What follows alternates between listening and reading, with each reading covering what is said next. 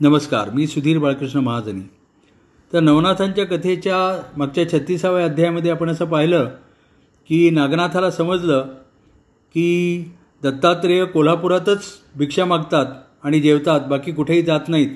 तेव्हा त्यांच्या भेटीसाठी म्हणून त्यांनी असं ठरवलं की कोल्हापुरामध्ये आपण सिद्धी अन्नाच्या जोरावर अन्नक्षेत्र चालवायचं आणि लोकांना तिथे जेवायला द्यायचं आणि कुणीही आपल्या घरी चूल पोटवण्याचं झालं तर मग दत्तात्रेयांना आपल्याकडे येण्यावाचून मार्गच उरणार नाही आणि मग आपली त्यांची भेट होईल. अशा उद्देशाने तो कोल्हापूरला आला आणि त्यांनी पुजाऱ्याच्या देखत धान्याच्या आणि सोन्याच्या राशी निर्माण केल्या. मग त्यांनी कोल्हापुरामध्ये दवंडी पिटवली की सगळ्यांना दोन्ही वेळेला इथे जेवण मिळेल. आणि मग घरामध्ये कोणी चूल पेटवण्याचं झालं सगळे जण रोज सिद्धांनावर ताव मारू लागले. काही जण टिकाऊ पदार्थ आपल्या घरी पण नेऊ लागले. पण नागनाथाला मात्र दत्तगुरूंची ओढ होती. ते काही भेटले नाहीत. त्याला असं कळलं की ते कोरडाई कोरडी भिक्षा मागून निघून जातात. काही जण काही वेळेला त्यांना सांगितलं लोकांनी की तिकडे संतर्पण चाललं आहे तिकडे पक्वान्न मिळतील. तेव्हा मग विद्रूप माणसाचं रूप घेतलेले गु- दत्तगुरू तिकडे गेले. त्यांनी सर्व अन्न योगसिद्धीने उत्पन्न झालं आहे हे पाहिलं. आणि जास्त चौकशी केल्यानंतर त्यांना समजलं की वटसिद्ध नागनाथाचंच हे प्रयोजन आहे.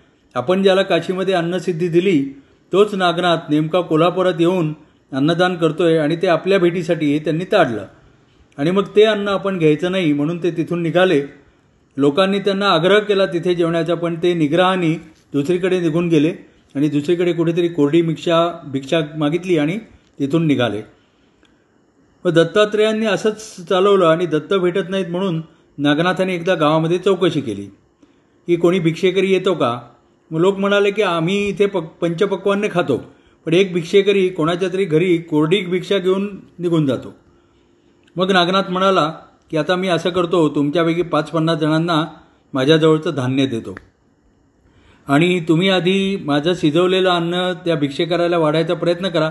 त्याने नाही घेतलं तर त्याला सांगा की हे कोरडी भिक्षा घे. आणि हे सुद्धा म आम्हाला त्या नागनाथाने दिले असं सांगा.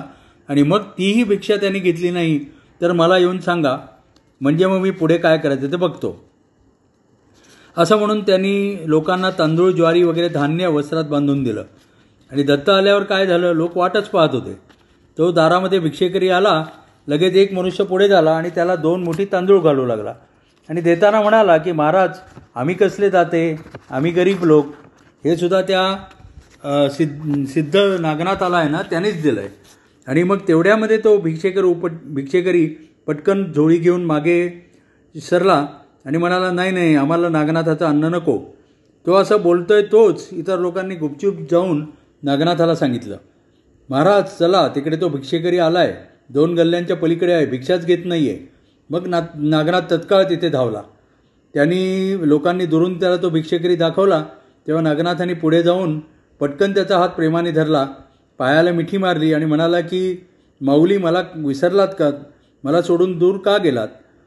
मग गुरु महाराज मी तुमच्याशिवाय घोर रानामध्ये पडलो आहे वीस वर्षे गेली. पाण्याबिळा विना जशी मासोळी तडफडते तसा माझ्या स्थि तशी माझी स्थिती झाली आहे असं म्हणून तो रडू लागला. तेव्हा मग दत्तात्रेयाने त्याला प्रेमाने उठवलं डोक्यावर हात ठेवला कुरवाळलं आणि ते म्हणाले की बाळा आता तू रडू नकोस चल आपण जाऊ. म्हणून मग त्याला त्यांनी एकीकडे नेलं ज्ञानदीक्षा दिली त्याला कानमंत्र सांगितला त्याबरोबर त्याचे अज्ञान त्याच क्षणी नष्ट झाले. सर्वत्र त्याला ब्रह्मस्वरूप दिसू लागलं आणि दत्तात्रयांचं दिव्य रूप ब्रह्ममय दिसू लागलं तेव्हा त्याच्या हृदयामध्ये आनंद असो उसळला. आणि मग दत्तात्रेयांनी त्याला आनंद आलिंगन दिलं. कोल्हापुरामध्ये हा प्रसंग घडला पण त्यानंतर ते दोघं कोल्हापूर सोडून व्यानमंत्राच्या साह्याने शीघ्रगतीने काशी क्षेत्रामध्ये आले. हा चमत्कार कोल्हापुरातले लोक कितीतरी वर्ष लोकांना सांग सांगत होते एकमेकाला सांगत होते. आणि नागनाथाने जी सोन्याची रास अन्नचित्र घालण्यासाठी निर्माण केली होती ती पुष्कळ वर्ष पुरली. मग ते दोघंजणं बद्री बद्रिकाश्रमामध्ये गेले. तिथे शिवालयामध्ये जाऊन त्यांनी दत्तांनी नागनाथाची शंकरांची भेट घालून दिली. त्याने नागनाथ हा अविरहोत्र नारायण आहे हे कळताच दत्तांच्या विनंतीवरून नाथांना सर्व विद्यामध्ये प्रवीण केले. बारा वर्ष तप करून घेतलं. आणि नाथपंथाचा वेश दिला आणि सर्व सिद्धी दिल्या आणि मग वरदान देणाऱ्या सर्व देवांना नाथाने तुष्ट केले. दत्तांनी नंतर नागनाथाला तीर्थ करायला तीर्थयात्रा करायला पाठवलं आणि त्याला सांगितलं की लोकांचं दैन्य आणि ताप हरण करण्याचं काम कर. तेव्हा द शंकर आणि दत्त यांचा निरोप घेऊन नागनाथ तिथून निघाला. नागनाथ गावोगावी हिंडू लागला आणि तो हिंडता हिंडता तो बालेघाटामध्ये आला. त्याचा प्रभाव लोकांमध्ये खूप वाढला. लोकांच्या आग्रहावरून तो वडवाल या ठिकाणी राहू लागला. पुढे एकदा असं झालं की त्याची कीर्ती ऐकून मच्छिंद्रनाथ एकदा त्याची भेट घ्यायला आला. पण त्याला शिष्यांनी दरवाजावरच अडवलं. परवानगीशिवाय नागनाथ भेटणार नाहीत. हे त्याला सांगितलं. त्याबरोबर मच्छिंद्राला राग आला. हा कसला संत? देवद्वार आणि साधुद्वार सगळ्यांना मुक्त पाहिजे. हा बिन भोंदू साधू आहे. याला शिक्षाच केली पाहिजे. म्हणून त्यांनी त्याच्या शिष्यांना ताडण केलं. तेव्हा सातशे शिष्य त्याच्या अंगावर धावले. तेव्हा मच्छिंद्र कोण हे काही त्यांना माहिती नव्हतं. मग मच्छिंद्रांनी स्पर्शास्त्र मंत्रून त्यांना जमिनीवर चिकटवून ठेवलं. तेव्हा सगळीकडे एकच हलकल लोळ माजला. मग नागनाथांनी गडबड ऐकली तेव्हा तो बाहेर आला. आणि त्याने पाहिलं तर सातशे शिष्य जमिनीवर ओणवे आहेत हातपाय चिकटलेले आहेत आणि एक प्रौढ वयाचा गोसावी प्रत्येकाच्या थोबाडीत लगावीत चालला आहे तेव्हा मग नागनाथ मनाशी म्हणाला की हा गोसावी दीक्षित दिसतोय पण एवढा रागीत रागीट कसा? असा साधूला राग शोभत नाही. त्यांनी दया क्षमा शांती धरावी. याला आपण धडा शिकवूया. म्हणून त्यांनी आपल्या ध्वनीतलं मस भस्म घेतलं. प्रथम गरुडावर मंत्र टाकून गगनातून तो खाली येणार नाही असं त्याला बंधन टाकलं. मग विभक्त अस्त्रांनी आपल्या शिष्यांना मोकळं केलं. म्हणून मग त्यांचा चुराडा करावा म्हणून मच्छिंद्रांनी त्यांच्यावर पर्वतास्त्र टाकलं. तो पर्वतचा तो पर्वत कोसळतो असं पाहून मग नागनाथांनी वज्रास्त्र फेकलं आणि त्याचं त्या पर्वताचं चूर्ण केलं. मग मच्छिंद्राने वाताकर्षण मंत्र म्हणून इंद्रालाच खाली पाडलं. कारण इंद्र हा वज्रास्त्राचा स्वामी म्हणून इंद्रालाच खाली पाडलं. परत मग नागनाथांनी त्याला वातप्रेरक मंत्र म्हणून इंद्राला शुद्धीवर आणलं. तेव्हा या शु युद्धातच आपण पडू नये म्हणून इंद्र पळू लागला आणि स्वस्थानी गेला. मग मच्छिंद्रांनी वा वासवास्त्र टाकून दैवत संपत संतप्त केली. पण नागनाथांनी दैवतांनाही बंधन घातलं आणि सर्पास्त्रांनी त्याला पण बंधन घातलं. मग मच्छिंद्राचे प्राण कासावीस झाले. त्यांनी दत्तांचा धावा करायला सुरुवात केली. नागनाथांनी ज्या वेळेला दत्ताचं नाव ऐकलं तेव्हा त्याला एकदम शंका आली की हा आपला कोणी गुरुबंधू तर नव्हे? मग त्याने धावत जाऊन सर्पास्त्र आवरून घेतलं आणि त्याला विचारलं की तुम्ही दत्तगुरूंचा धावा करता तर तुम्ही कोण आहात? मग मच्छिंद्र म्हणाला की मी मच्छिंद्र आहे. नाथपंथातला पहिला दत्त शिष्य जालंधर भरतरी रेवणनाथ हे माझे शिष्य आहेत पण तुलाही माहिती कशाला पाहिजे? मग नागनाथ मनामध्ये म्हणाला की आता युद्धाची काय जरुरी? मग तो पटकन मच्छिंद्राच्या पाया पडला. नागांनी ज्या मच्छिंद्राच्या शरीरातलं वै विषय शोषून घेतलं आणि मग मोठ्या प्रेमाने मच्छिंद्र आणि नागनाथ एकत्र राहिले.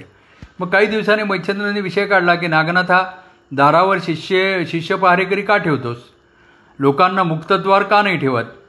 तेव्हा मग नागनाथ म्हणाला की तुम्ही याच्यासाठी युद्ध केले की काय? अहो मी ध्यानस्थ असतो. वाटेल तेव्हा लोक येतात. मला त्रास देतात. म्हणून मी ही व्यवस्था केली. मग मच्छिंद्राने त्याला समजावलं की अरे आपला जन्मच परोपकारासाठी आहे. आपण अवतार घेऊन आलो ते दीनांचा उद्धार करायला. तू सगळ्यांना मुक्तद्वार ठेव. आणि मग नागनाथांनी ते मान्य केलं. मग मच्छिंद्र तिथून तीर्थयात्रेसाठी दुसरीकडे निघून गेले. मग नागनाथ सर्वांना भेटी देऊ लागला. सगळ्यांचे दुःख दूर करू लागला. आणि मग सर्व लोक धन्य होऊ लागले. मग नागनाथाने काय केलं? मुक्त हस्तानी संजीवनी मंत्र म्हणून मेलेले लोक पुन्हा जिवंत करण्याचा सपाटा चालवला. त्यामुळे यमाला मोठी चिंता पडली.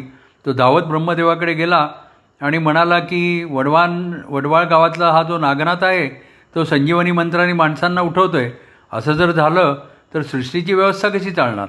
आपण त्याला थांबवा. मग तेव्हा ब्रह्मदेव वडवाळ गावी सूक्ष्म रूपाने गेले आणि त्यांनी ब नागनाथाची भेट घेतली आणि त्याला या कर्मापासून निवृत्त केले. लोकांची समजूत कशी घालायची ते शिकवलं. आणि मग पुढे नागनाथांनी आपल्या भक्तांचा उद्धार केला आणि मग नंतर समाधी घेतली. आता पुढे काय झालं ते आपण पुढल्या अध्यायामध्ये पाहू. नमस्कार धन्यवाद.